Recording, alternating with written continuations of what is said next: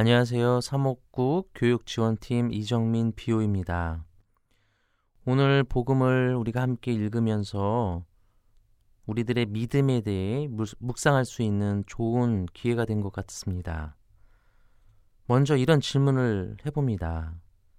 우리 믿음은 지금 어떤 모습을 띠고 있습니까?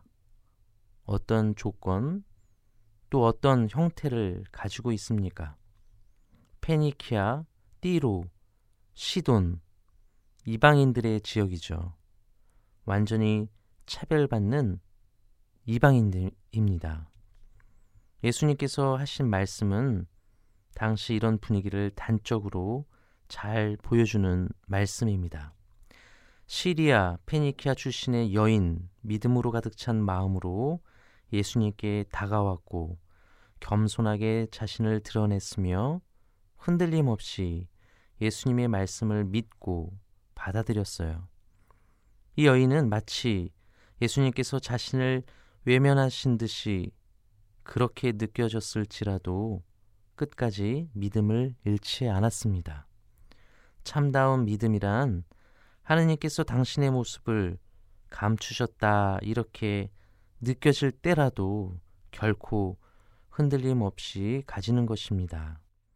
성인들 중에서도 수많은 분들 하느님께서 자신에게서 떠나신 듯한 체험을 했지만 바로 그 순간에도 그분께 대한 믿음, 믿음의 마음을 거두지 않았고 그래서 결국은 하느님과 더 깊이 일치하는 삶을 우리에게 직접 보여주신 분들입니다.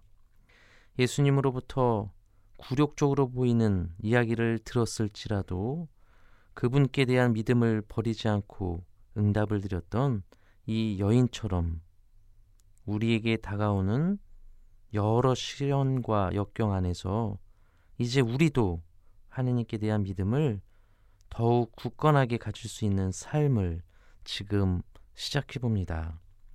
사실 하느님께서 우리를 먼저 믿어 주셨어요. 우리의 믿음을 얘기하고 있지만 사실은 하느님의 믿음이 우리보다 먼저 앞섭니다. 그분이 우리를 믿어주셨고 끝까지 믿어주시겠다는 약속, 그것이 하느님과 하는 사랑의 체험입니다. 이 점을 우리는 기억해야 합니다.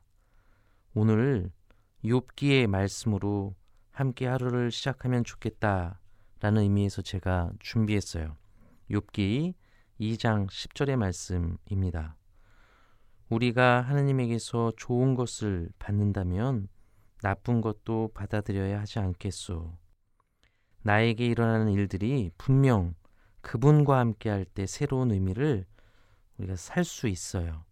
나 혼자였다면 단순히 피해야 될 어려움들이었고 부정적이었겠지만 시련이었겠지만 바로 그분과 함께 할 때 이 시련이 오히려 다른 의미로 나에게 다가올 수 있음을 좀 믿고 기다리는 하루가 되기를 기도해 봅니다. 아멘.